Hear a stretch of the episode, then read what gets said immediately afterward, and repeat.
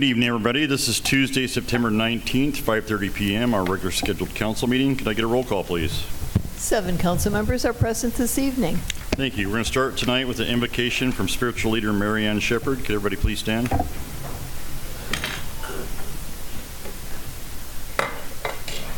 We pray for Bullhead City and its administration. Divine Spirit, use us to create a progressive city that continues to reflect your will, your vision, your peace. In this moment, we recognize the power and the wisdom you have given us to create anew the world that will bless all of the residents.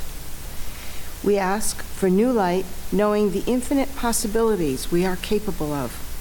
We are one nation, under God, indivisible. We are united and pray for the benefits of all people. May our beautiful river be free of accidents this season. May your, our roads be filled with patient drivers. Illumine our minds. Use us, dear Lord, as never before, as part of a great and mighty plan for the good of this city. Flood our hearts with your vision of tomorrow. We thank you, Lord, for your blessings and grace. Amen. Amen. Please join me in the pledge of allegiance to our flag.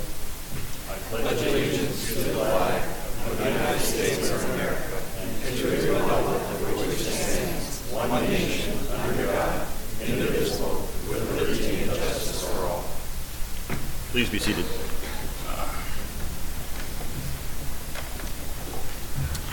All right, we're doing our call to the public. If you're an individual, you have three minutes to speak. If you're part of a group and you need the time, you can have five minutes. Let us know in advance. So we're going to start. Who would like to come up first? Anybody?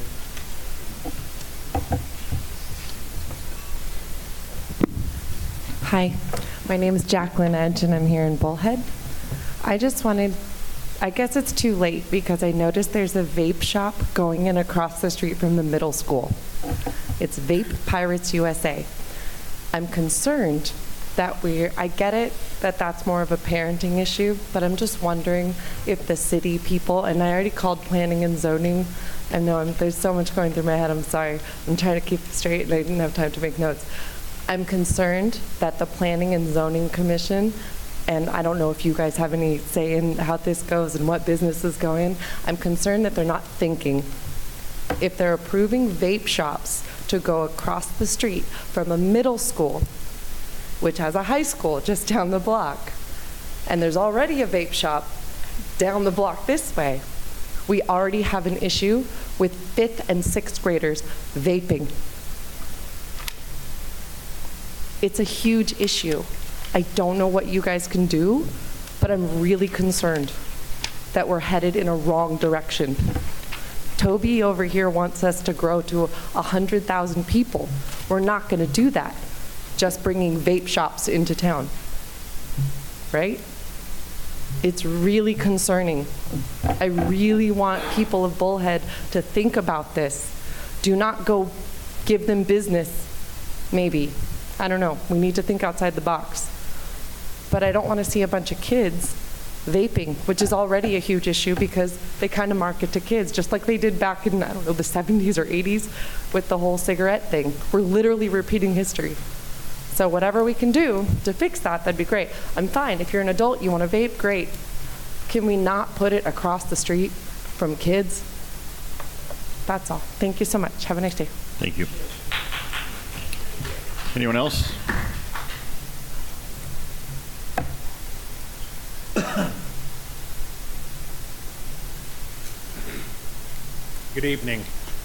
I'm Ray White. I'm the site director with Nation's Finest in Bullhead City. We serve uh, all of Mohave County into Laughlin and into Needles, California, working to uh, help homeless and at-risk low-income veterans maintain housing. We have uh, services that address healthcare needs, uh, work searches, um, we provide a, a great deal of service to the veteran population in Mohave County. Uh, we have an event coming up on October 7th, our second annual Game of Throws, a cornhole tournament. We will also have a car show there. food trucks, uh, things for the kids to do. Um, You can find it on our webpage or at our website, nationsfinest.org.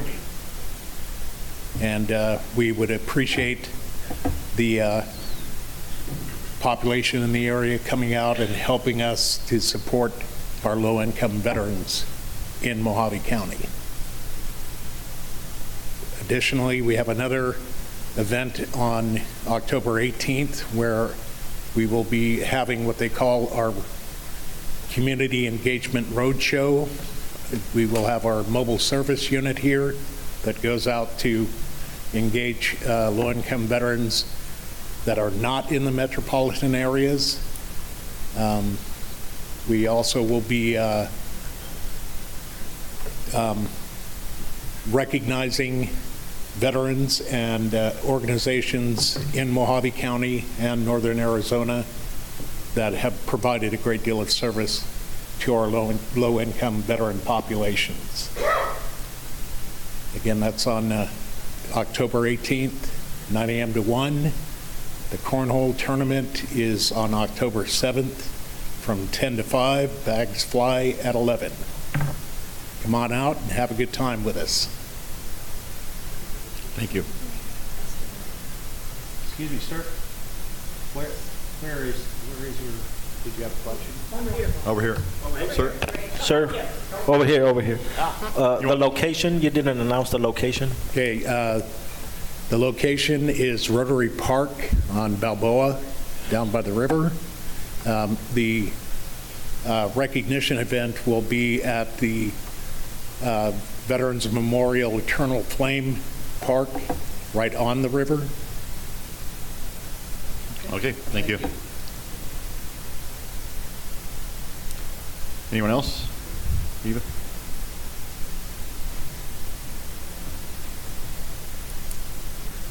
Eva Corbett, Bullhead City. Hello, everybody. And Toby Cotter. Uh, when it, Sean isn't here tonight, and I don't, I don't know what, but um, anyway, I wanted to announce his fundraiser coming up on Thursday night. And I know there's another big event at the field house with MEC, but do remember our veterans and the canine service he provides. It's bingo night, and it's going to be at the Mojave Association of Realtors building on Hancock. I think it's $20 buy-in, and there's no cash prizes, but there are prizes there for the winners. Also, you know I love cats, and we're doing an event for We Care for Animals on October the 8th, which is a Sunday, and that will be at Mojave Steakhouse. And we hope you guys will come and support us. Last time we did really well. And uh, I want to invite the, oh, Jeff, I want to invite the animal shelter people to come. So I'll send them a special invitation. Thank you very much. Thank Did you. I give all, the- oh, October the 8th at Mojave Steakhouse from 2 to 4. Thank you. Thank you. Next.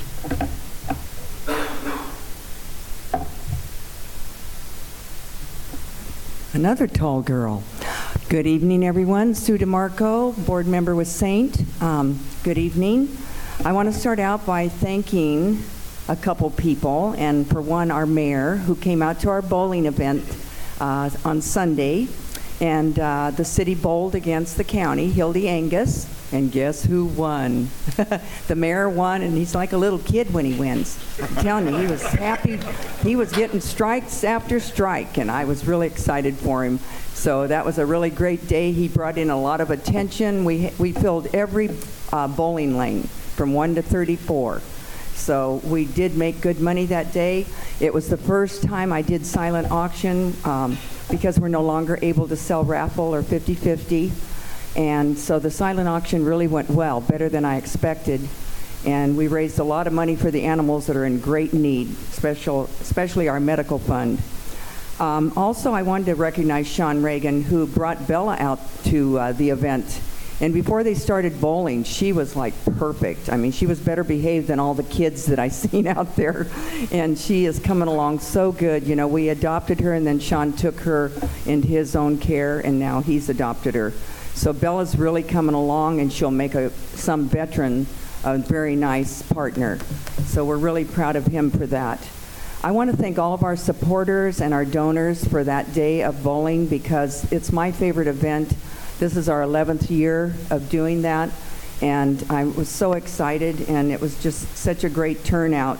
And I want to thank our newest foster, Gina, who has a dog named Dudley. And Dudley's going to be a very expensive boy because he needs a lot of dental work. He came out of our shelter. He was there for 113 days. So now he's in the care of Gina, and he's doing great. I think she's falling in love with him, so it looks like it may be a foster failure. And we like that, even though she can still take on another dog. so, anyway, thank you everybody for supporting Saint, and we love what you guys do. And go adopt, don't shop. Thank you.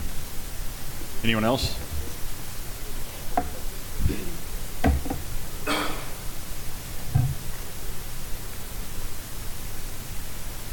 Good evening, Mayor, Council, and staff. I'm Julie Hassett, Bullhead City. I'm here on behalf of Colorado River Concerts. Our website is crconcerts.com, and I want to invite everyone to plan ahead and join us for the 2023-2024 season. We will begin November 16th with Ireland's Greatest Showman. Amazing music, uh, classic uh, Irish music, along with um, performances by David Shannon from all of the Broadway and London's West End musicals that he's been in, such as Phantom of the Opera, Les Miserables, Jesus Christ Superstar, Miss Saigon, to name a few. So please join us uh, November 16th. Uh, we then go into the new year, January 25th, Divas 3, Three Voices, Four Decades of Music, of chart-topping hits from top divas in, in, uh, in history. Um, February 21, Vox Fortura. They are an international pop op quartet. They were semi-finalists in Britain's Got Talent. And we end the season March 7th with Key of G Live, the best of Garth Brooks. Uh, AJ Bisto will be joined by a band of six uh, with fiddle, bass, steel guitar, keys, drums, etc. And we'll be playing the music of the world's best-selling, one of the best-selling artists, favorite. Um, season tickets are $100 for all four shows. That's the best value. If you want to just pick and choose and come to one show, you can pay $35 for each ticket. Our concerts are held at Mohave High School Auditorium, which is on the highway. Parking's easy, it's local, you don't have to travel across the river. And sponsorships are also welcome and appreciated, which fund our student education and outreach program, which we provide at no charge to the schools and the students, and also to homeschoolers. It's our mission to educate and create uh, musicians and the audience of the future. And we've been doing that for over 20 years. Our organization itself has been around since 1974. So please join us. Uh, we have fabulous music in this community, and we love giving this opportunity to people to appreciate what we can do here locally in our town. So, crconcerts.com. Spend $100. If you can't come to every show, you can give your tickets away. They are transferable, and your friends and neighbors will appreciate you for that. And please join us. We'll see you there. crconcerts.com. Thank you. There anyone else?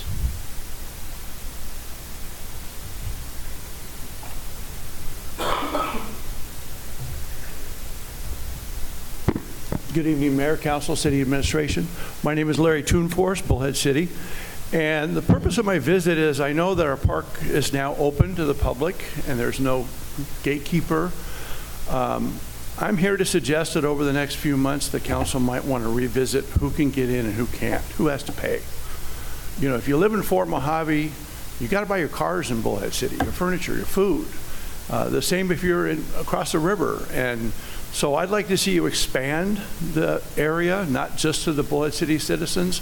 When you think about how many people that work in Bullhead and live in Fort Mohave or Mohave Valley or even Topock, um, I think that it, it might be time to just readdress that.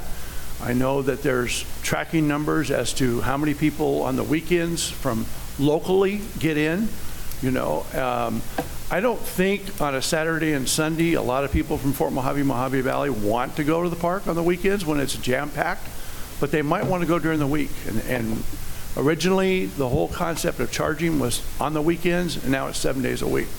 So I think maybe they can buy a $20 pass, good for the season or something. I- I just think there needs to be a better way to take care of our neighbors when it comes to community park. Thank you. Thank you. Is there anyone else? Sir?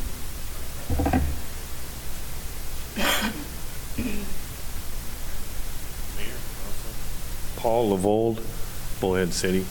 I guess uh, one of the reasons why I'm here is we recently got some new neighbors, Airbnb, started about two months ago. They pretty much had it rented out the whole time, all summer long.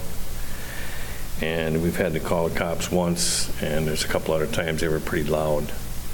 And I just wondered what the city was planning on doing or trying to curtail either the noise or, but I did a little figuring here, and in Bullhead, there's 500 approximately Airbnbs.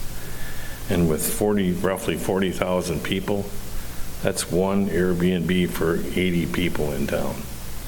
Okay, in Phoenix, they have 6,000 Airbnbs, but they have 5 million people.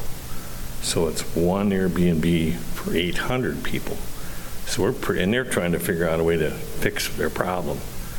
And we got way more concentration, you know, one in 80. So I was just kind of hoping, uh, I know there is some rules or sound or noise meters or something you guys use, but hopefully you can kind of curtail the amount of Airbnbs you got in this town, because what it's doing is they're paying $200,000 too much for a house, and then, then the taxes go up for all the other houses in the neighborhood. And then, but I appreciate your time. Thank you. Thank you. Is there anyone else? All right, then we're going to close the call to the public. One more. Oh, come on, I didn't see you, sir.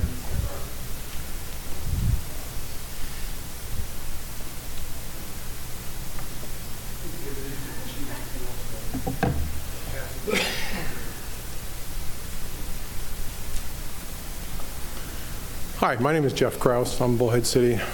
Uh, I came to ask you for some help.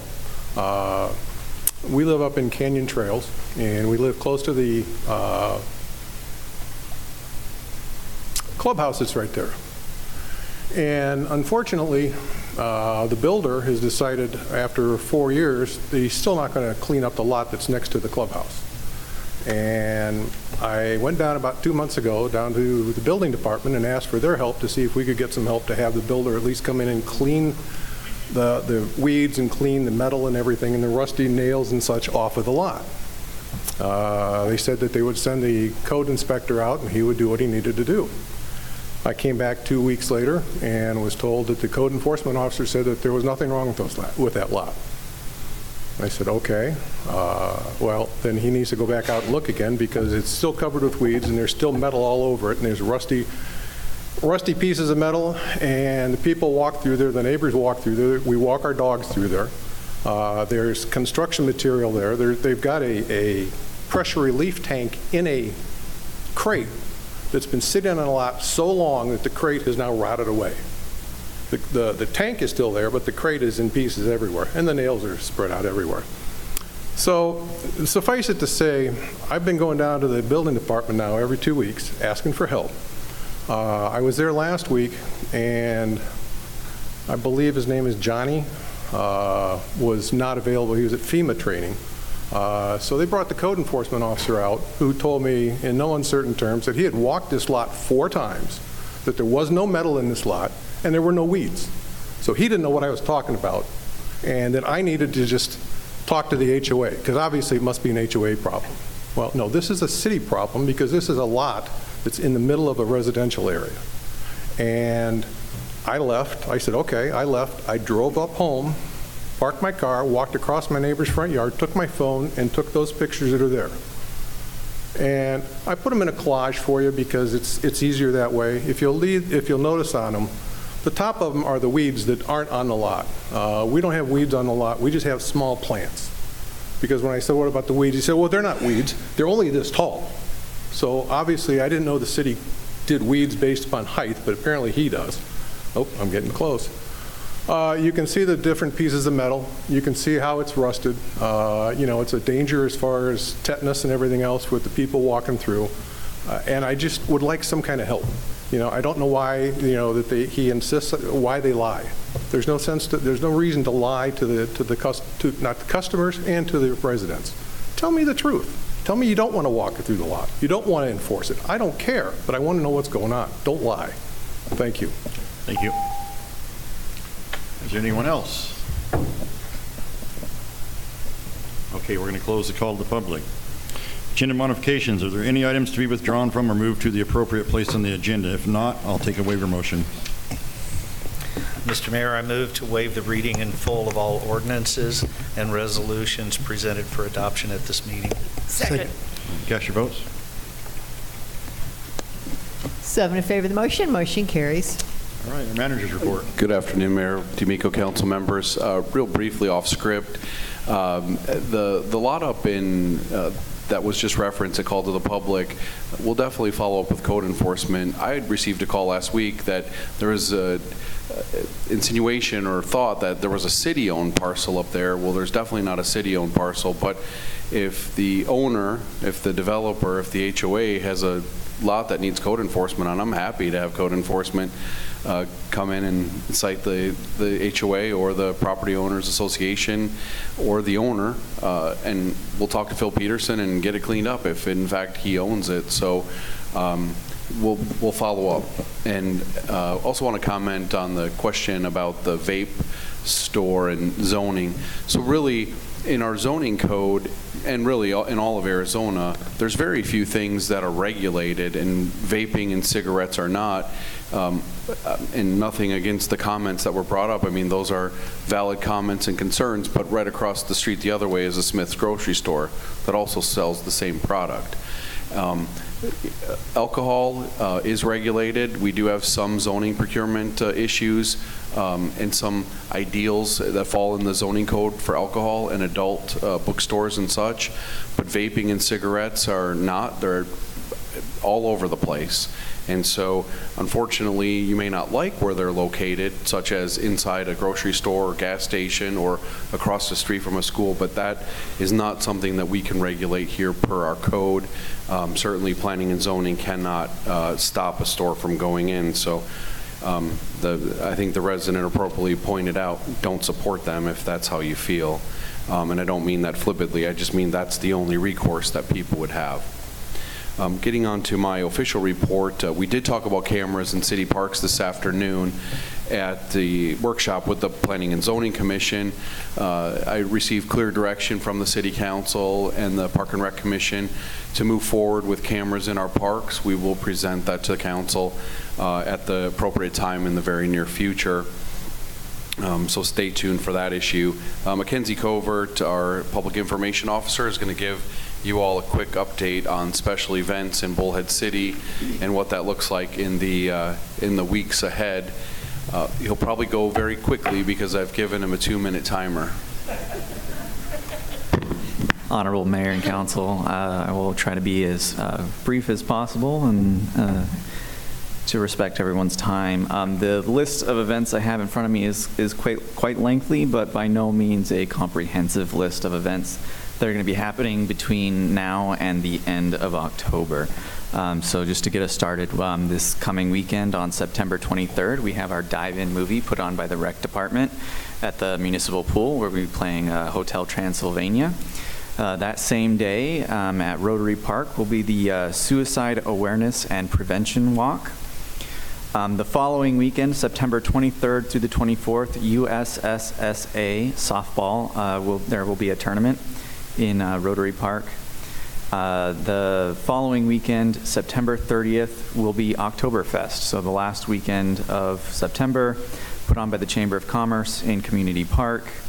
Um, We will also have some things going on uh, at the Bullhead Bell um, to coincide with that. Uh, October 4th is National Night Out. Um, I'm sure you've heard some things from our police department about National Night Out, so be excited about that. Um, that'll be in the council chambers parking lots on Wednesday uh, here in the council chambers. Um, October 7th is the farmers market, and um, we're all familiar with that. That'll be at Community Park. Um, October 7th through the 8th will be another uh, softball tournament the same weekend. Also that weekend at the Anderson Auto Group Field House, uh, the OG Ducks will be holding a football tournament. Um, October 8th through November 11th will be the Halloween Island. That's the group that did the uh, inflatables in Rotary Park last year. They're going to be back this year, starting in the 8th all the way through the November 11th at Rotary Park. October 13th through the 15th, we'll have our Striper Classic Fishing Tournament, um, and that'll be all along the river in the city. Um, October 14th is uh, White Night in the Park uh, by uh, um, in, in Gary Keith Park is the fundraiser. Um, October 14th is also the uh, Mayor's RC race, uh, which will be taking place um, at the uh, pickleball courts parking lot in Rotary Park. Uh, October 14th, also the same day, uh, Community Risk Reduction and Safety Fair will be held at the Anderson Auto Group Fieldhouse. That one's put on by the Bullhead City Fire Department. October 19th, we'll have our Glow Dodgeball Tournament um, at the Optimum Community Center. Uh, that one's for teenagers and it's put on by our rec department. October 20th through the 21st is going to be Corn Fest. Uh, need, need not say any more about the Corn Fest.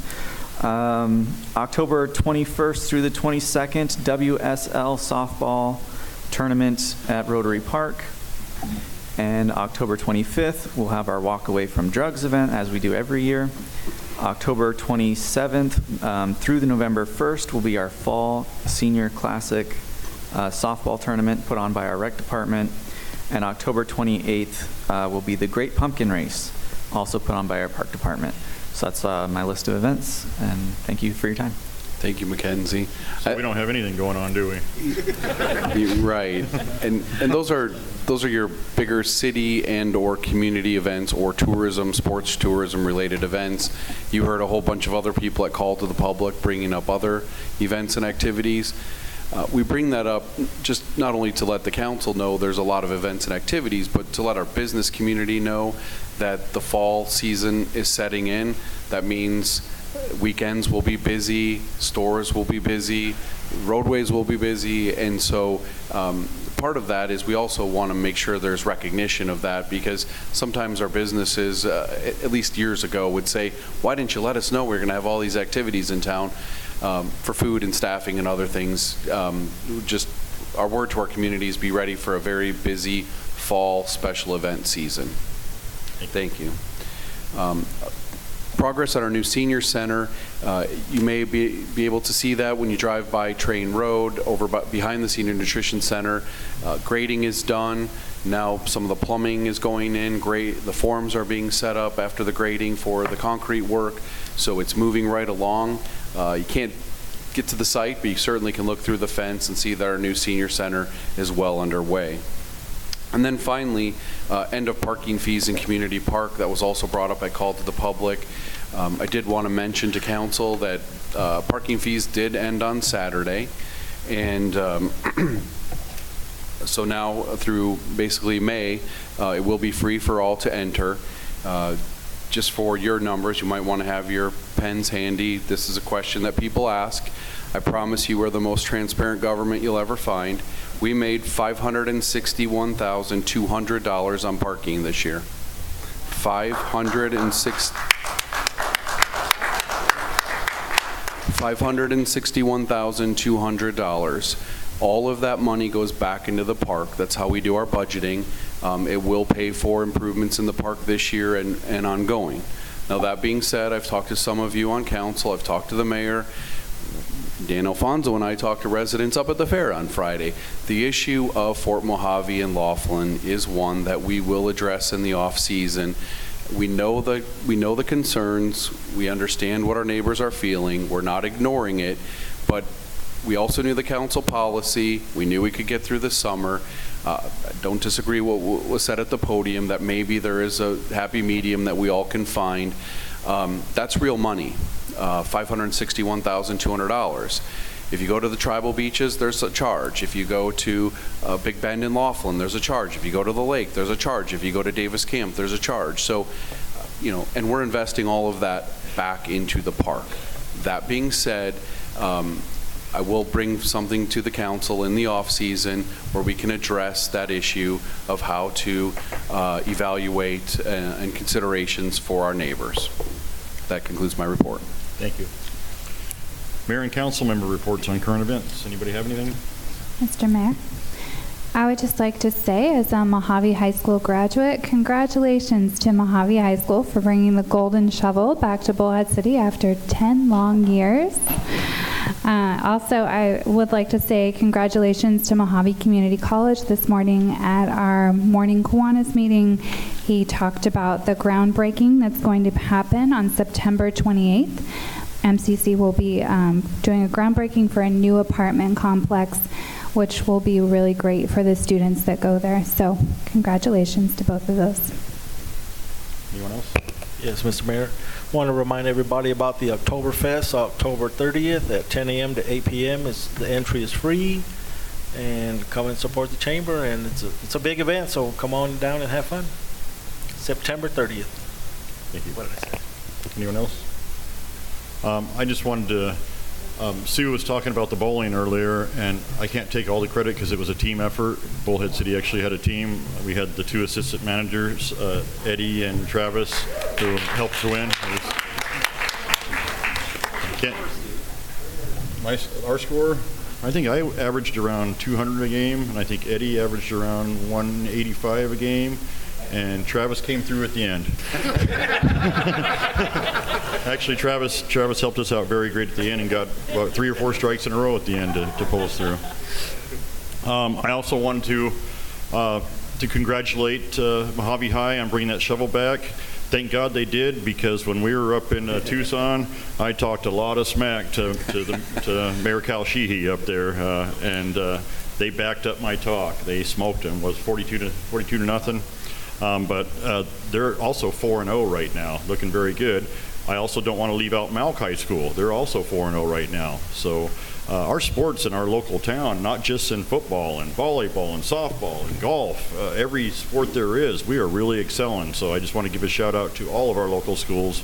But a big thank you to the coaching staff and all the players for uh, for Mohave because I'm telling you, uh, I talked a lot of smack uh, on that with the, with the mayor. Highway 95? The highway? The highway. I'll, I'll get on that when we Okay. when we get the other Thank thing. Uh, so that's it for that. Consent agenda. Any items to be withdrawn from the consent agenda? If not, I'll take a motion. Anybody? Mr. Mayor, I move to approve the consent agenda as presented. Second motion. All right, cast your votes. Seven in favor of the motion, motion carries. Item number two. Discussion and possible action to appoint two real estate members to serve as committee representatives on the city's real estate-owned committee. Mayor D'Amico, council members, we do have two applicants, Rocky Vicera from Colorado River Top Producers Realty and Ariana Romero from Keller Williams, Arizona Living Realty. Both of them had prior commitments. I don't think either one of them came in late, uh, but they're both uh, ex- expressing interest in serving and let us know that they uh, had other commitments this evening. Okay, they're not here. Can I get a motion?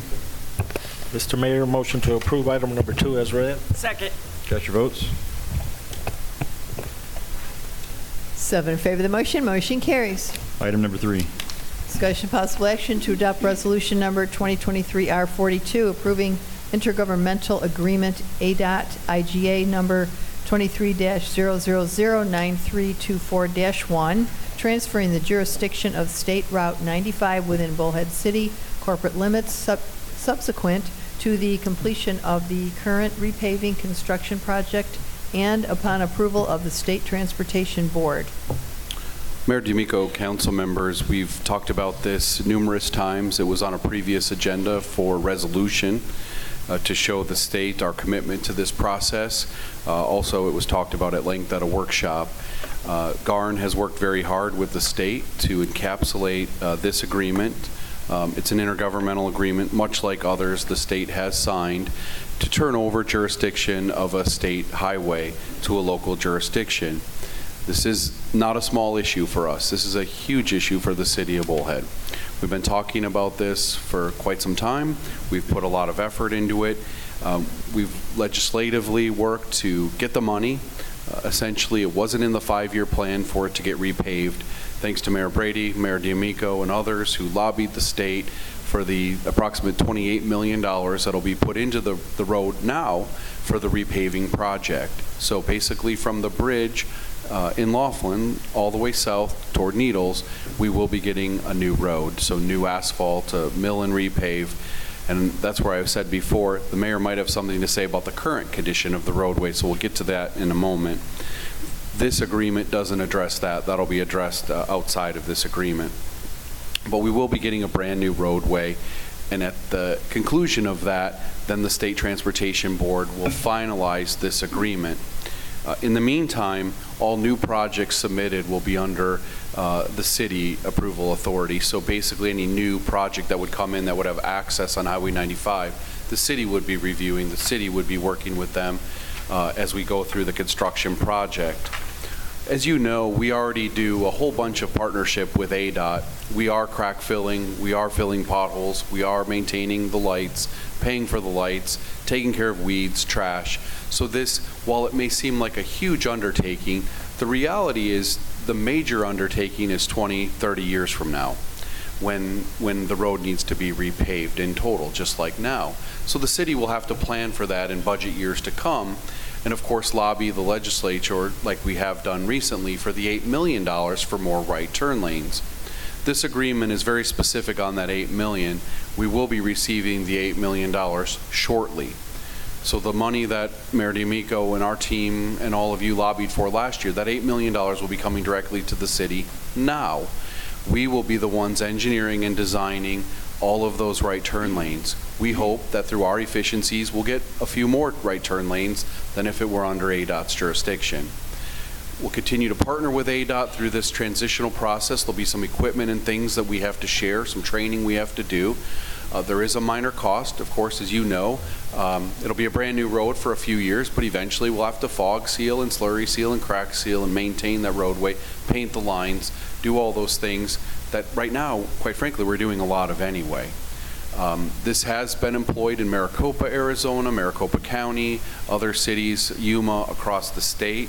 Um, This is something that uh, can be done. In our case, we believe it should be done uh, for the betterment of our uh, community, our businesses, and the traveling public.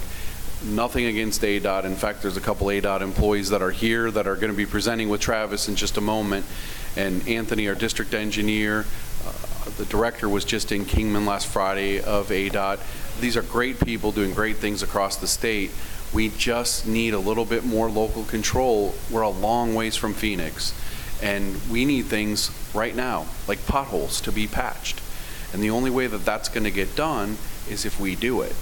And so, uh, as we go through this process, uh, as we've gone through with council, I think most of you have realized that local control is really where we can do our best effort for our public, for the traveling public, and for our businesses. So we ask your approval. Uh, Garn and I stand ready and able to answer any questions. Again, thanks to Garn because he put a lot of time in this. It's it's a long document, but the wordsmithing uh, that he did was important for for our team as well. Happy to answer any questions you have. Thank you, Toby. And I want to add, too, we're also going to be taking a look at the center mediums, uh, too, as, as, when we take over Highway 95, uh, and see what we might be doing with those as far as uh, uh, how, we- how we believe they should be done. Um, Also, I just want, I should have did this on my, on my current events report. Um, There are some, uh, and, and we did seal some, uh, some potholes, and then we got the rain, and they kind of, kind of went out. We do have some serious potholes right, right now. Uh, I've had a lot of people contact me. Um, They know, I know, my car knows. Um, But we are going to partner with, with ADOT. They are going to put signage up for us, and we are going to go out there on Sunday evening and uh, fix these potholes, uh, hopefully get us through till the paving's coming down this way. But also, uh, I don't want to uh, make it look too bad on ADOT. We've gotten a really good relationship with them recently. Uh, Anthony, our local engineer, is just a wonderful guy. Uh, uh, Our gentleman out here from, the- from the state, uh, we've met out there with them a few times. They're very good partners with us. And I think this project is going to be a win-win for the state. It's going to be a win-win for us, every way you look at it. With that being said, would you like to have them come up and give? Well, they're technically here for Travis's items. They probably would defer all comments on this to Anthony. Um, And Anthony uh, wasn't, wasn't able to attend, but also everything that Anthony asked for in the document that ADOT wanted, I think Garn could confirm that um, both sides are very happy with the end result of this IGA. And so I'd rather not put them on the spot until Travis's item, if you don't mind. Okay, I'll let you off the hook this time. Uh, Any, any questions, comments? Toby, I had a couple questions. I was looking at the map, and I see the area of abandonment to the city up towards the north side. Two questions on that. That intersection of 95 and 68 and the Bullhead Parkway, is that part of the project, or is that intersection actually out of the project? Uh, Great question. Uh, The way you see it is correct. The intersection is out uh, for a couple reasons, but uh, Anthony had asked that we move it just south of the intersection primarily because there's a giant sign there that the state wants to keep control. You may recall that sign. It basically uh, is the entrance, which also gives signal um, signage uh, for distance to Needles and other things. It's a big, big sign. And I think their request was to keep that sign. So it's basically right at that big sign that goes over Highway 95. Okay, so they'll be responsible for the lights at that intersection? Correct. And so on. What about the bridge across the river? So, so the, the current bridge, the Laughlin Bridge, is ADOT and NDOT, NDOT with primary responsibility for all of bridge maintenance. The new bridge is Bullhead City and Clark County, both of us with joint maintenance responsibilities. Hmm. Thank you. Any other questions, comments? Anyone from the audience? All right, then I'll take a motion.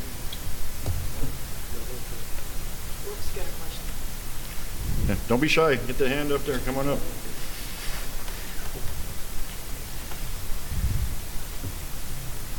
Paul LeVold. I had a question on the road, and the only thing I have a problem with is, we own the parkway, I'm assuming. Correct. And the parkway's in pretty rough shape. So Actually, since last Labor Day, the one before this one, it's all washed out on that, I think from Landon all the way down to 95. That hasn't been touched. So what kind of maintenance are we going to do on 95? We can't do it on Bullhead Parkway. I mean, it's a great deal, this 95 deal is. Yeah, so uh, not to be argumentative, but Landon to Highway 95 is not washed out. We do maintain it. Um, There is a very clear driving surface right now. Um, We can slurry it, we can redo the asphalt there. We're right now applying for grants to redo all of the parkway. Um, We know that that's a 20-plus million dollar project, and we will be working that into our CIP.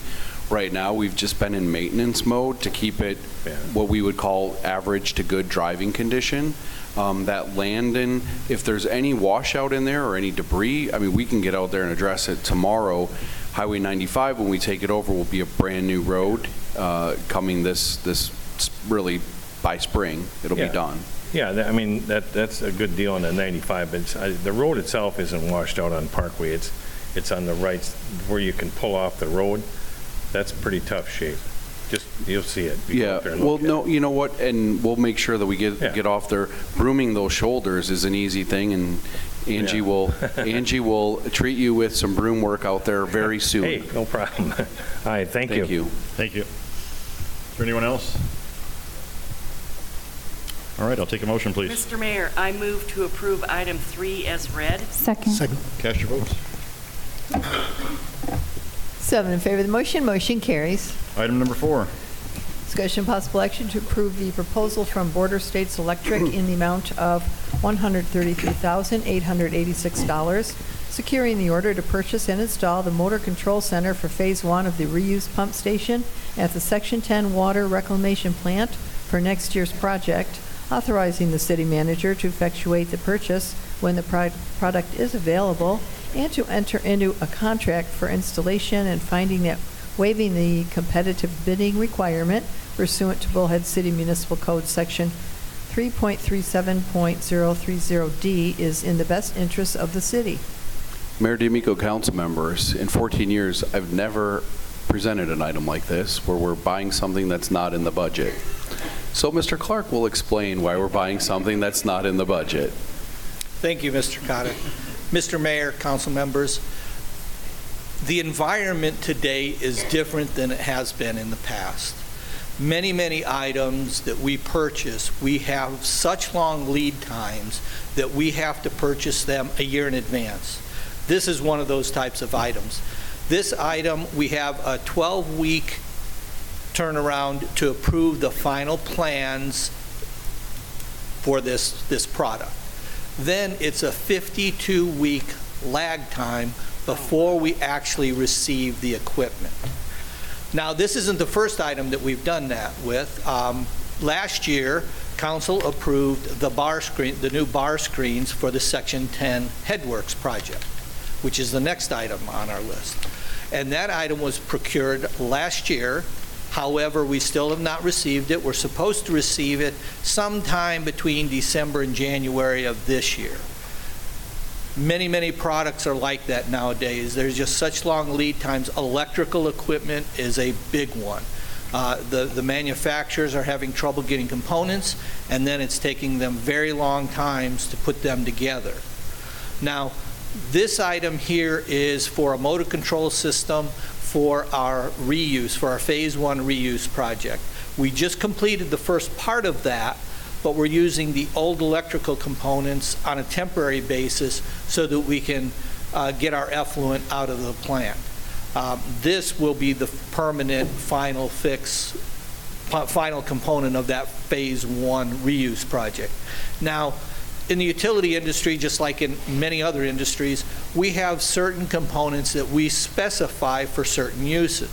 For example, in our distribution system, the only material we allow to be used for our service lines is a material called Municipex. For our generators that we order, we only use Cummins generators. Uh, For our brass parts, we use Ford and AY McDonald.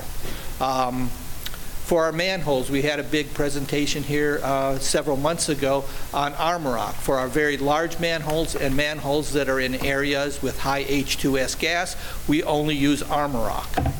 So there are a number of things that we use that are very specific, and they're specific items that we have selected based on the quality of the product, the longevity of the product, the utility of that project, meaning that that is an item that our staff is very familiar with. They know how to repair it, they know how to work on it. Uh, In the case of this item that's before you right now, we only use Allen Bradley control systems. Allen Bradley is very flexible in its programming. It is very good, a good quality product. Our staff knows how to program it. Our staff knows how to, how to work with it. So we have very, we have valid reasons for using specific types of materials for specific issues, and this is one of those items. So um, that's why we have selected this item. This is all we use in our system. We don't want to start using different types of controllers. That makes it a lot more difficult for our staff, and it makes it a lot more expensive for us when we go to using different components and trying to make them work. So uh, I present myself for any questions you might have. Thank thank you. When does the money change hands on this? Next year when we get the product. So even though it's not in the budget this year, we're not actually spending any money. So as we go through the budget process for next year, we will be putting the money in the budget for this particular item. For example, last year, we ordered two generators. We ordered a generator for our water operations, and we ordered a generator for our wastewater. Those were not in last year's budget, but we ordered them last year. One of them we received about a month ago. The other one should be coming in October. Any other questions, comments? Dan? Uh, You're going to have to excuse me, my little laptop is not working, so I'm going to have to go with some bare notes I have. Uh, The only question I have on this is, uh, somewhere in the paperwork I read where this went out to bid, for bid, May 17, 2023. What was the results of that? This, I, this did not go out for a bid.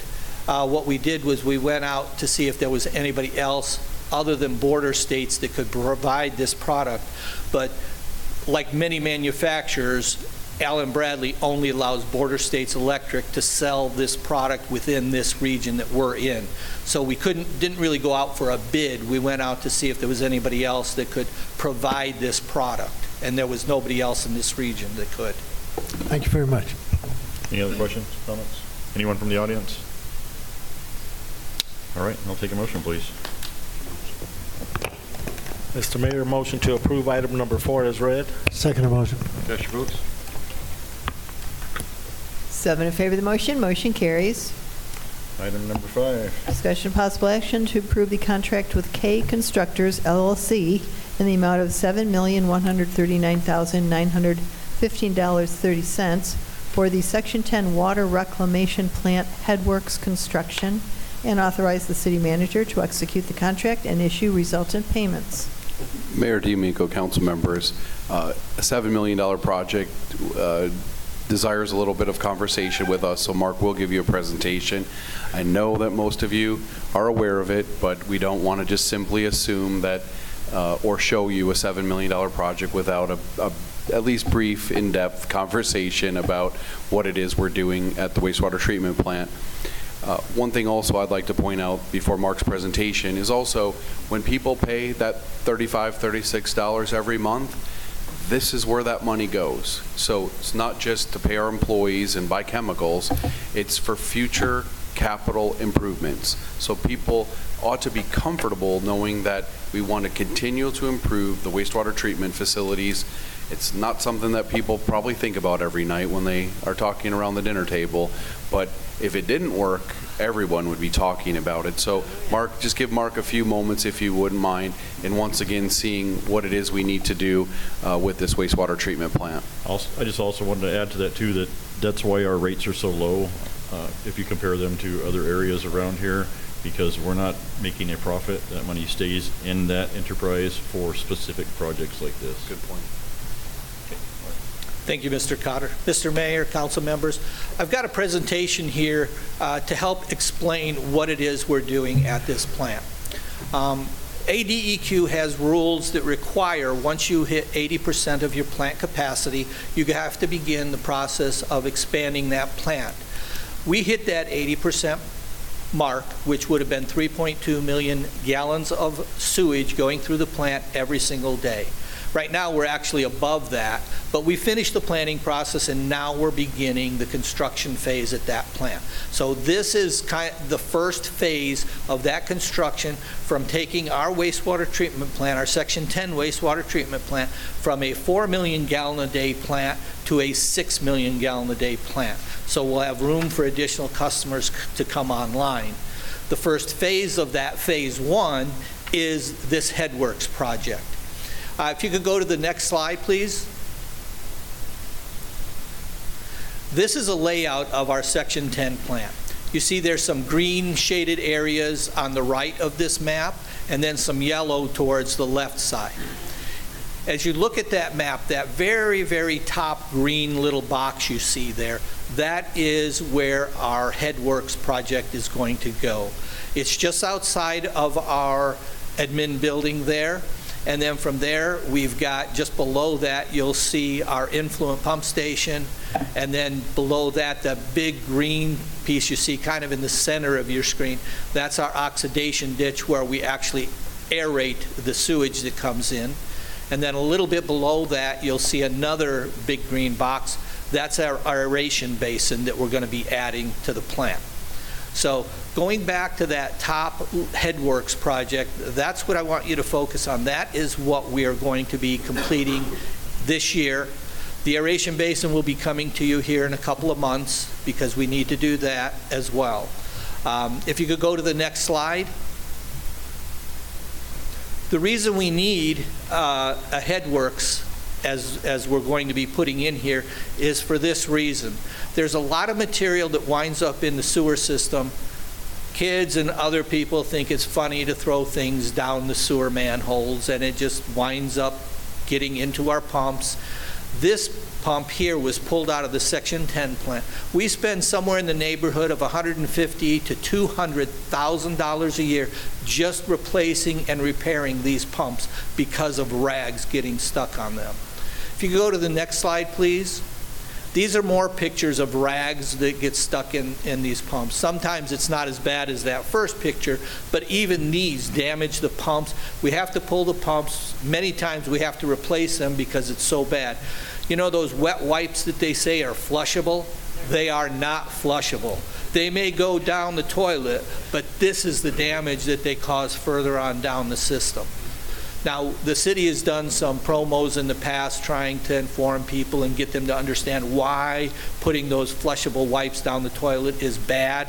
This helps increase the cost of operating the wastewater system, all these rags showing up in our system. Next slide, please. Here's a couple more pumps with some more rags on them.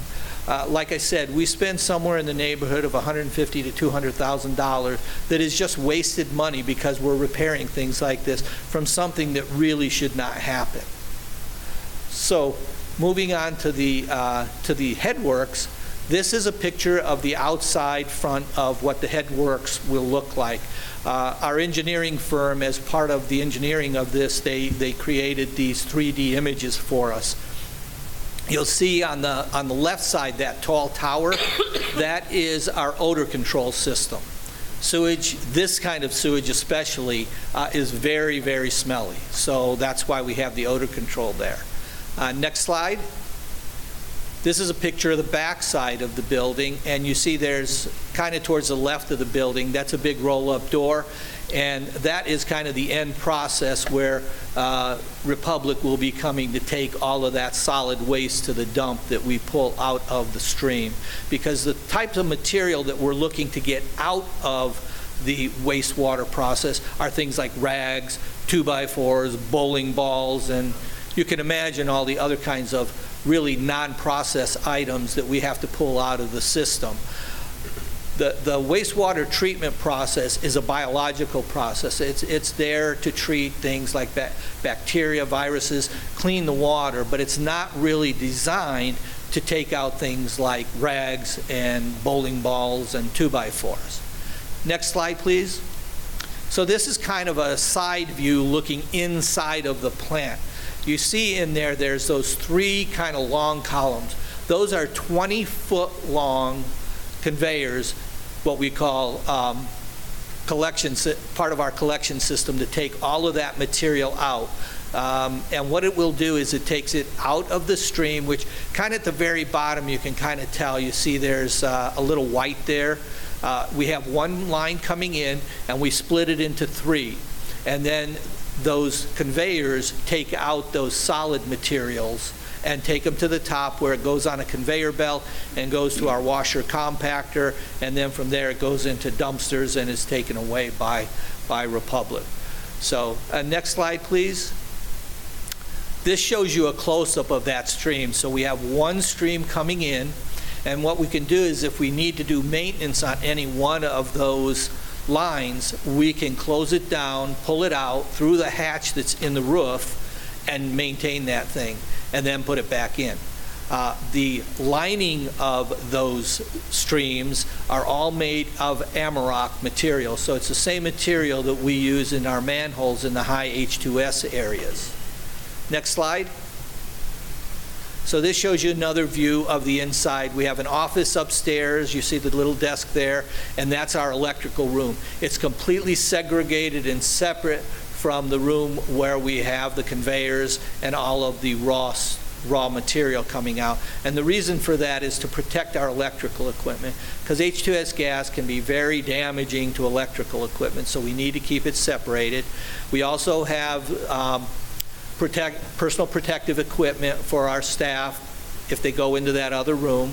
Uh, It's still, it's aerated, it's cleaned, um, but there is the potential for H2S to build up in there, so we take precautions because we want our staff to be safe. Uh, Next slide.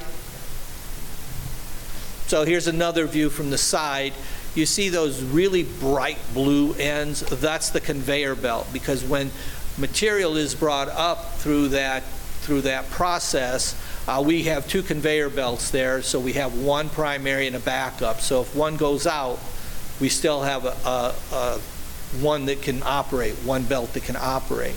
Um, Unfortunately, uh, sewage doesn't stop. It doesn't run on a clock. It runs 24/7, 365 days. So we can't afford for, to take this whole thing down. I mean, we can for a certain period of time, but we can't take it down for days. So that's why we have backups in here.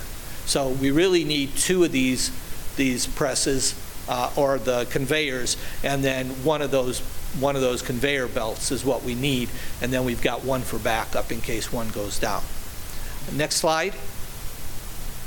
So this shows you the backside. This is where those conveyors end, and that room on the left there, those are supposed to be dumpsters for all of this material to go into. And then, as I said, uh, Republic will come and then empty those bins for us and bring them back. Last slide, please. And this shows you those conveyors. So if you look closely, um, you'll see those, uh, the, the, um, the, the belts. It's hard to tell from this, but at the very end, you can see there are two individual belts. And we have a, a mechanism there at the back end that allows us to switch from one belt to the other. And so that's, that's what our headworks is. It's really to get rid of those rags and all the other material. And we do spend a lot of money uh, on an annual basis taking material to the dumps. Um, So I'd stand for any questions you may have. Anybody have any questions, concerns? I, I just want to say I'm glad this is our owned system, because if this was an outside company that owned our sewage, which a lot of cities still do, including water, and they had to do a $7 million project, I can guarantee you our rates would be going up pretty good. And ours are not right now. Yes? I've just got a few things to say is, first of all, I understand that this is uh, Bullhead's ongoing effort to uh, repair, improve our wastewater system. Uh, One question I have, when you mentioned about uh, having Republic pick up refuge, where do they take it? They take it to the Mohave dumps. Okay, and the second question I have is, we're talking about a lot of money, 7.1 million. How is this funded? Uh, This is funded by, uh, partially by uh, WIFA funding and the rest by internally generated funds. Thank you. Could you add that the WIFA is a low-interest own and loan? Yeah, this is and one of those poten- low-interest loans that we received. And potentially some forgivable also? Yes, we have a piece that's forgivable. Eddie did a great job there. Just, just wanted to add that in. He worked hard on that. Want to make sure uh, he gets credit for that. All right, any more questions, concerns? Anyone from the audience? All right, then I'll, end. okay.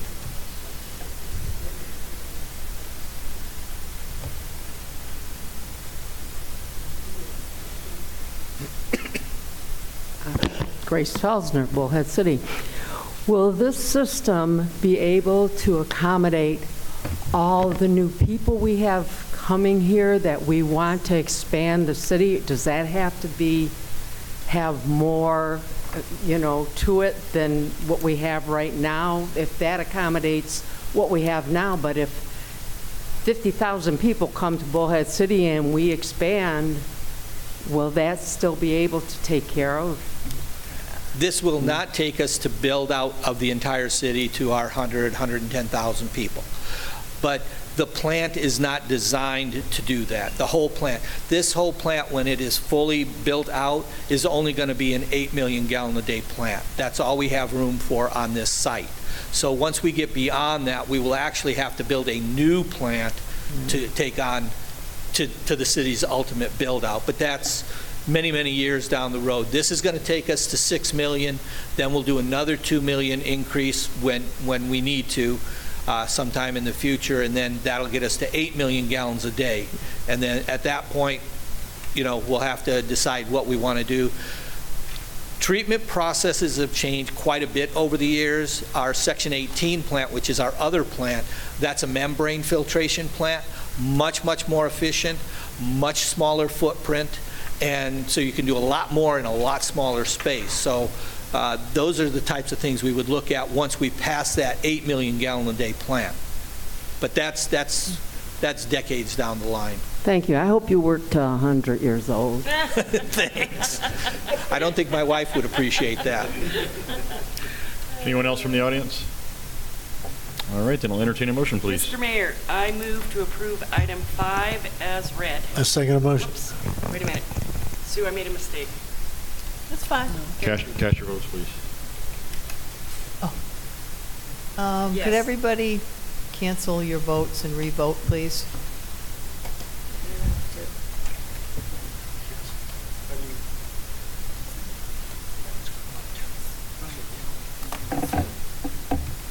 There we go. There we go.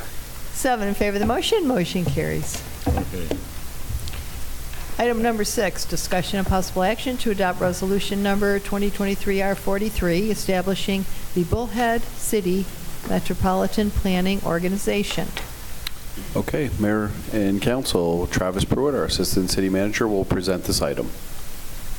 Good evening, Mr. Mayor, uh, council members, and members of the public. Uh, The item before you tonight is a resolution uh, authorizing the establishment of the Bullhead City Metropolitan Planning Organization, or MPO, as you'll hear us refer to it tonight.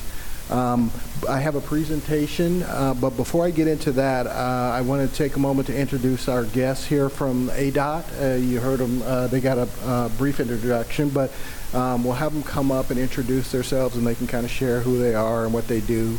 Um, But these two, they've been our, they've been our partner throughout this whole process, uh, educating us, getting us up to speed to understand what an MPO is, um, and attending several meetings as we go through this. So um, they came all the way down from Phoenix. Um, You let them off the hook on the highway questions, but feel free to put them on the hook for the MPO questions. That's what they're here for. So Come on up. Hi, uh, good evening, um, uh, Mayor, uh, and also all other council members. My name is Will Randolph. I'm the ADOT Regional Transportation Planner currently for the WACOG region, and I work very closely uh, with Travis through this whole process, and we'll keep moving forward, and it's uh, good to be here tonight, and I will introduce my uh, manager, Clint Ligocki. Good evening, Mayor and Council, and Bullhead City staff and residents. Uh, I'm Clemenc Ligocki. I'm Planning and Programming Manager for ADOT's uh, Multimodal Planning Division. Um, It's really been our privilege and honor to be able to work with your fine team on this. It's a, it's a real challenge to do this, and Travis and the whole team has been super. And I want to acknowledge that uh, Federal Highway Administration and Federal Transit Administration were very helpful in providing us guidance, you know, on how to do this. So we're here to support you, you know, in what you decide to do, and we'll be here for you. Um, You know, you heard uh, Will here, you know, he works in the other regions, and if this goes through, then he'll be here for you. And he's a dedicated, hardworking guy, and uh, really serve you well here um, as this moves forward. So we're here to help, support, answer questions, whatever you are needed. Thank you, and I appreciate your patience to sit through our council meeting uh, and waiting until the end. And did you guys stay, I- we just met last week, Uh, did you guys stay out here the whole weekend, or did you make the drive back again? Uh, We went back and we, and we came back, and it's worth it. It's Well, it's a good I- I- experience. I appreciate you putting all those miles on for us. Thank you, sir. Thank too. you. Thank you. Thank you, gentlemen, appreciate it. All right. Uh, Mackenzie, can you bring the PowerPoint up? Thank you. Okay. So again, this is a uh, proposal to establish the Bullhead City Metropolitan Planning Organization. Uh, Next slide, please. I'll, I'll, I'll be brief on this because uh, you and the council have already went through the introduction and have a pretty good understanding of what an MPO is. But I wanted to walk through this a little bit again, uh, just for the sake of the public. Maybe there's people listening in that haven't ha- uh, heard about this before. So I'll walk through it, but I'll be brief. And again, at the end or at any point, if you have questions for me or the members uh, or ADOT uh, uh, guests, feel free to ask away. Um, So background on this, so what is an MPO? MPO is an independent planning body charged with transportation planning for, uh, for the established metropolitan planning ar- uh, area. So that includes roads, buses, um, bike lanes, bike paths, anything like that. But I want to put emphasis on a couple things. One, uh, it is an independent body, so it's not a branch of the city. It's a standalone body that's governed by the elected officials that are on the executive board, and you'll see a little bit more about the executive board as we progress on. Uh, Why is an MPO important? Um, Because, again, their focus is transportation planning, but they're, uh, um, they focus on the entire urbanized area. So, of course, in Bullhead City, we're going to do a good job on Bullhead City, but the urbanized area spans a little bit beyond that. So when it comes to roads, roads also expand beyond that. So the, the reason and the importance of the MPO is to ensure uh, the planning effort, when it comes to transportation, crosses all borders throughout the whole urbanized area. Um, And then, of course, how is this paid for? So the bulk of this uh, MPO is paid for uh, from federal funding. Now, that comes primary, or a portion of it comes from the, the gas tax. So it's about bringing those tax dollars back to, uh, to us to be able to establish these uh, MPOs. Now, there is a requirement that the city uh, uh, do a reimbursement of, it's actually, I got a slight typo on here, it's 5 point, uh, 5.7%. I put 5.8, but it's actually 5.7.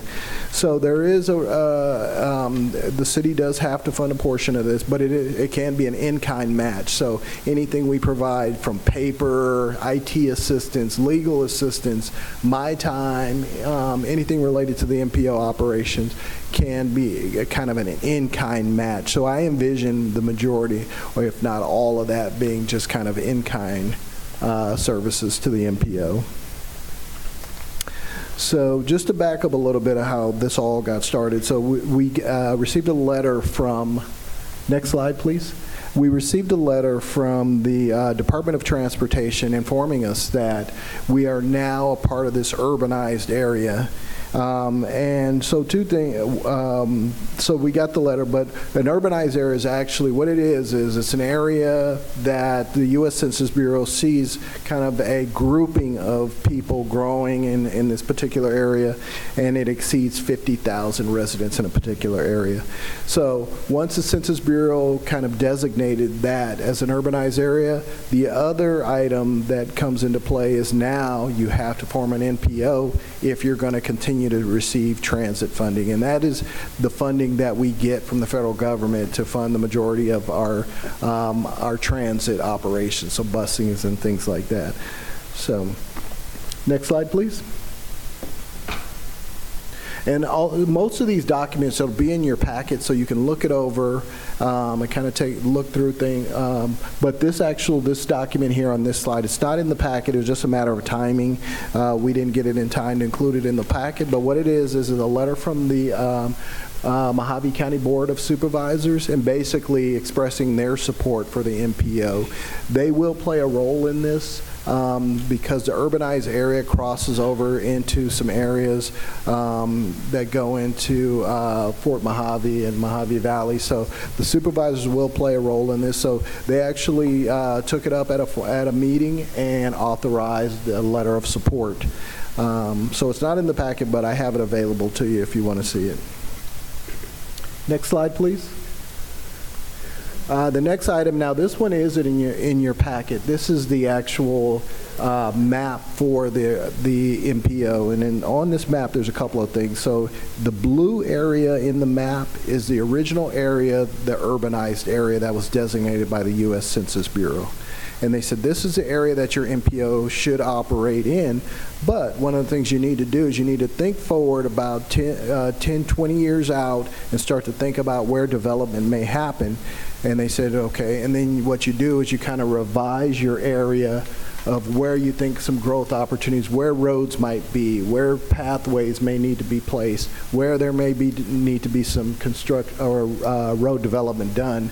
Um, and then you expand your area because to be able to get federal funds to work on that stuff, it has to be within that your new within your defined uh, area of operation. So you see, we started off with the blue, and then we expanded it beyond that into the green areas to say, okay, we wanted to cover all these areas to make sure if there's anything that comes up that we want to do in those areas, we can get federal funding to do it. Um, so when we went through this process to define this map, we brought in our public works director, our development services director. Um, uh, we all kind of got around the table, a bunch of us, and started to kind of think about, okay, where might the development happen? Where will housing development happen?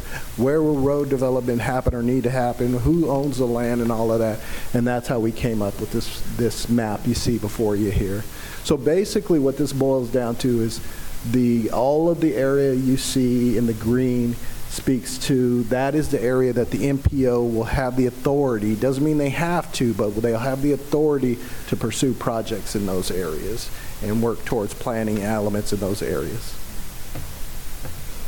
All right, next slide, please. Okay. And this one, you've seen this before. This is a general organizational makeup of an MPO. So I wanted to share this just so you understand how this body will look.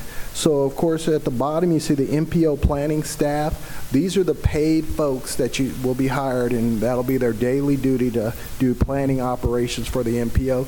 Typically, that is about uh, two, maybe three people on staff. Again, those the paid staff that work day to day.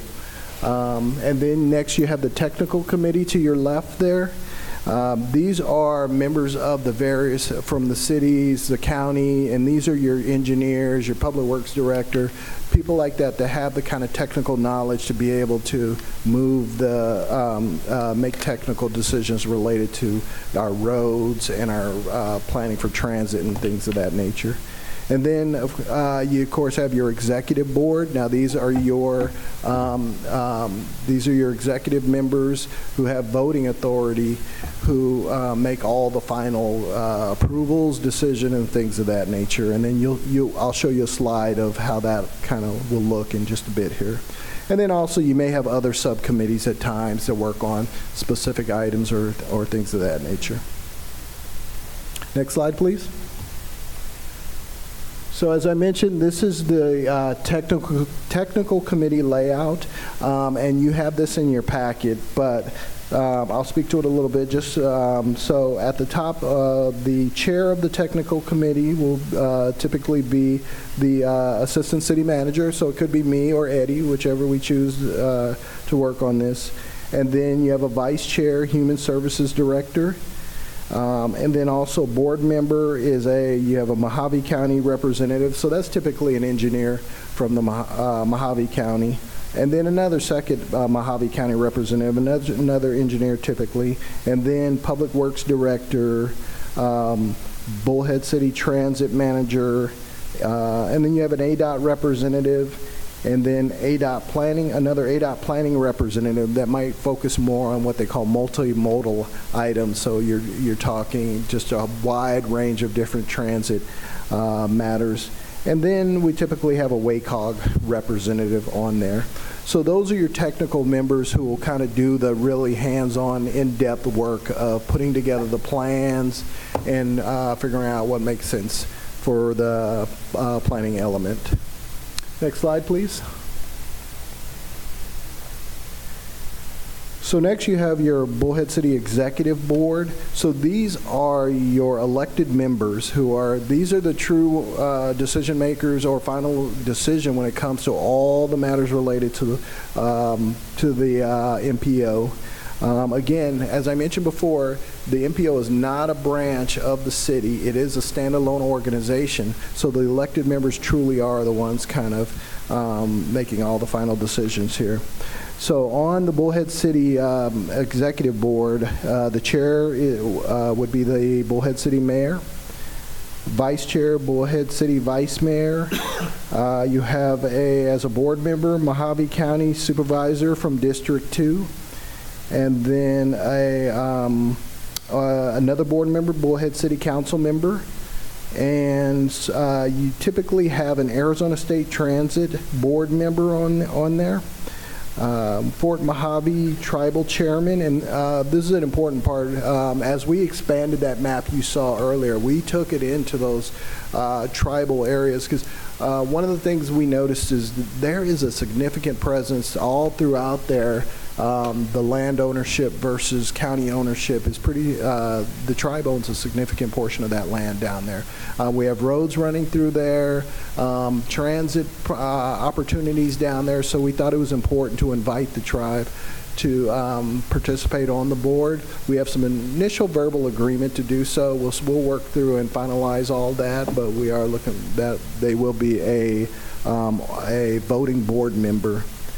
And then finally, the Mohave County Supervisor from District 5 would also be the final member making up the board. So that is the general layout of the board. Next slide, please. And I won't spend a lot of time on this slide, but I wanted to share it. This is basically a timeline of everything we've done uh, as uh, leading up to all of this. And I wanted to share it because I just wanted you to understand we have put a significant amount of effort. And one, initially we had to learn everything about the MPOs and get a firm understanding of it. So a lot of it was meeting with ADOT folks.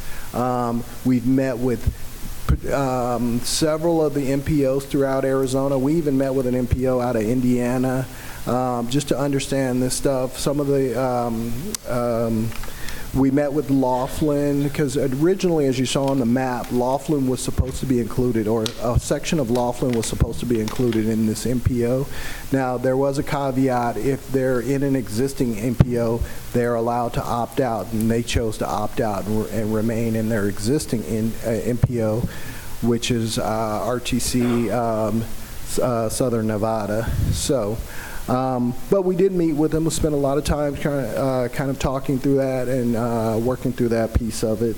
Um, but you will have this in your packet, so you can refer to this. Uh, but again, like I said, significant amount of time going through this, making sure we had everything covered and we have a good understanding of this process. Next slide, please. So I'll just do a quick recap of everything. Um, as mentioned, uh, Bullhead City will be an independent body guided by the technical committee and overseen by the executive board. Again, it is not a branch of the city or the county, and the elected officials that are over the board are the true decision makers and kind of um, all. They are the um, the um, basically the boss of the. Uh, the um, paid uh, paid employees that are on the actual MPO. Um, also, the MPO will primarily focus on transportation planning for the de designated planning area. So really, that is the charge of an MPO. Um, it is supposed to put plans, long-range plans together for roads, transit, anything transportation related. So they're not really a project-oriented body. However, um, there is opportunity for them to seek out funding and try to develop projects related to transportation, and we will leverage that, take advantage of that. Um, also, MPO will be funded by federal funds uh, distributed from uh, federal funds that are distributed through the state. So the city does have that, as I mentioned earlier, 5.7 uh, match, but it, again, it'll be an in-kind match where we're going to try to leverage as much as possible where we're just uh, um, getting reimbursed for any uh, efforts or expenses that we're putting into this. Again, like paper, legal help, um, um, anything related to the MPO. Again, um, while that uh, that is their um, that MPO still can go after grants to kind of increase those funding opportunities.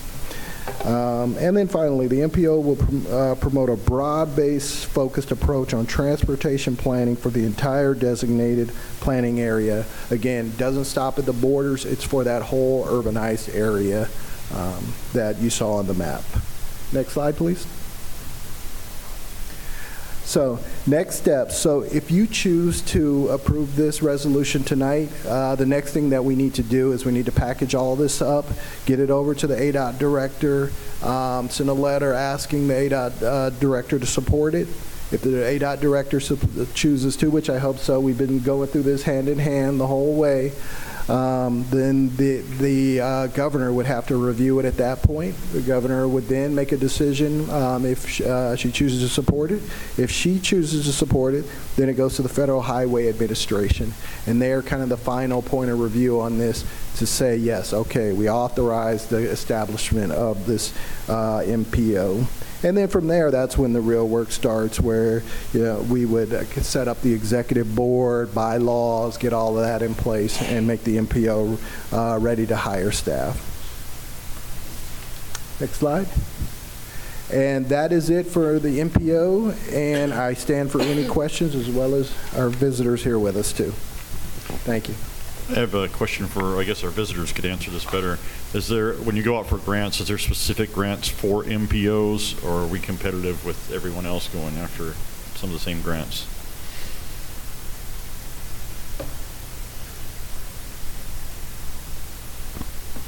Yes, Mayor and Council, um, there are some federal grants that MPOs may apply for. Generally, what occurs is, you know, there are many more federal grants that cities and towns and counties can apply for. So at your MPO table, you know, you can sit and talk together about what's to the best advantage of the region to bring in the money for the region. So there's, you know, a coalescence there that, uh, you know, creates more opportunity. Okay. Thank you. Thank you, Clem. That was a uh, good good response. Just to add to that a little bit, um, there are specific grants that are solely come out for uh, MPOs. There's some, I mean, there's some competitive between the whole state and the other MPOs, so sometimes we're in competition with our other MPOs. Um, there's some that are considered non-competitive where, okay, basically if you have a need and it fits your need, you apply, you're pretty likely to get it. So the wide range of MP, or grants that are specific to MPOs. Now, the MPO, depending on your time and your staffing, can always go out beyond that and apply for a, a number of other grants. So any of those other federal grants that are out there available, they can apply for those too. So really, um, there is a lot of dollars on the table available to these MPOs, but a lot of it has to do with time, staff time, and, um, and availability and ability to apply. Thank you. Anyone on council have any questions, concerns? Where's the actual physical home of the MPO? Is it just going to be some rooms over in City Hall, or? Uh, Councilmember, it hasn't been determined yet. Uh, We will de- determine that if you approve this item tonight. Um, So, as Travis mentioned, there could be some in-kind efforts of the city. Uh, There could be some other funding mechanisms for other locations. We don't have a lot of extra free space uh, in our current facilities, though. As Mark Clark chuckles a little bit at me, he's he's vying for some space right now himself. So, good question. Uh, But some MPOs are working out of City Hall, some are not. Any other questions? Dan? All three of you probably can jump in on this one. To initially implement the MPO, how much seed money or funding will be required from Bullhead City? Oh, that's a good question. Um, if you, I'll, I'll start, and then if one of you want to come up and kind of follow up with me. Um, but um, so typically, as we go through this um, and start to develop this, we may have to spend some money, but it is reimbursable. So as we go through this process, the uh, they've already allotted our kind of money for this year. So we have money available. Um, it may be a situation where we spend money and we get it back um, a little bit down the road, so re- reimbursement. But we still, we're only held to that 5.7% match at this time. So do you want to speak more to that, Clem, you- or Will? Uh, Just briefly, uh, Mayor and Council, I, you know, agree with, with this. And, and then it becomes, it com- comes up to the, the MPO members to determine if they want to add more or not. There are some MPOs that collect dues from the member agencies, some do not. It just, it just depends. So we, so we do provide the funding. It's in the neighborhood of uh, $300,000. It's a combination of federal metropolitan planning funds that you're entitled to. Um, And then we have state planning and research funds, which we voluntarily provide. Uh, That's part of that. It's about $125,000, which is part of that roughly 300. And so the, the match goes to those federal funds. Uh, That's how it works. And if I'm correct, those funds, that uh, 300 has already been allotted to us, um, available for this year, correct? Yes, uh, once the MPO is formed, then we would begin the machinery to, to get the funds to you. Even though the fiscal year started a long time ago, we've, we've been holding those in anticipation that if, if this is formed, that we have that ready for you. Great, that was going to be my next question, if it was fiscal year or, or calendar year on the funding. One other, is, is there any chance that Needles would be included, or is that strictly segregated from, because it's going to be just an Arizona project? Yeah, at, at this point, they weren't originally included in the urbanized area, um, so they're in, throughout this process, um, they are not included in this MPO. However, if I understand correctly, they're going through a similar process. Is that what we saw today? Um, um, I'll let you, but I'll, just the long, short, there, are under our initial plan that's, we're moving forward today, we don't have, uh, they wouldn't be included in this. Yeah, uh, Mayor, members of the council, um, so Needles to the south, there's a whole other process that we have to deal with as ADOT staff that's called urbanization or urban, urban areas that the census makes, so they have their own pocket to the south, but they wouldn't be as part of the organizational structure of this MPO. Thank you. Thank you. Thank you very much. Any other questions? Yeah, Mr. Mayor. My question, uh, for the governor signing off, is that just a formality since it seems like it's something we have to do? Is, is there a reason why she would reject it or? I, I hope it's a formality, but I'll tell you this, um, we're going to lay the groundwork a little bit. We were talking about this earlier, so we're going to get out in front of it. Um, depending on your uh, decision, um, if you choose to approve it, I would already be on the phone with the governor's office, kind of laying the groundwork, saying, hey, this is coming to you, even before it gets to the ADOT director, just kind of giving them a heads up and make sure smoothing the way a bit. So let's hope it's a formality. She has the authority to not approve it, um, but uh, we've, we've done everything kind of with these gentlemen's help. We've done everything above board, consistent with the normal standards, so our expectation would be, yes, you'd sign it. But I'll lay the groundwork to make sure that, to help that go through a little bit. All right, thank you. Good job. Any other questions, comments? Mayor, just one last comment. Travis brought it up. I would like to reiterate Chairman Tim Williams from the Fort Mojave Indian Tribe and their involvement in this. Um, They're great neighbors of ours to the south. Um, This brings the connectivity with the tribe, which is directly south of the city limits. While you might think there's a lot of county land to the south, the majority is Fort Mojave Indian Tribe.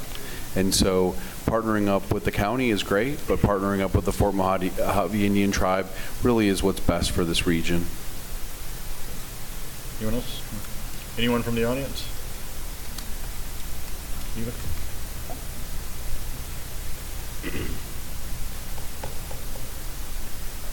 Eva Corbett, Bullhead City. Does this include some of our projects that we're planning, like the um, extension of the uh, Mountain View? Uh, Mountain I would- View Road? I would say it potentially could. You're correct, Mayor. I I mean, essentially, anything dealing with transportation planning, uh, discussions on Mountain View, Vanderslice, uh, I-11, I mean, all of those things could potentially come into play with the MPO discussion, discussing that.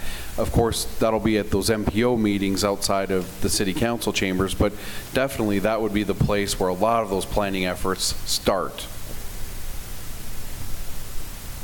Any other questions? All right, then I'll entertain a motion. Mr. Mayor, motion to approve item number six as read. Second motion? Cast your votes. Seven in favor of the motion, motion carries. That concludes our meeting. Thank you very much, everyone. Thank you.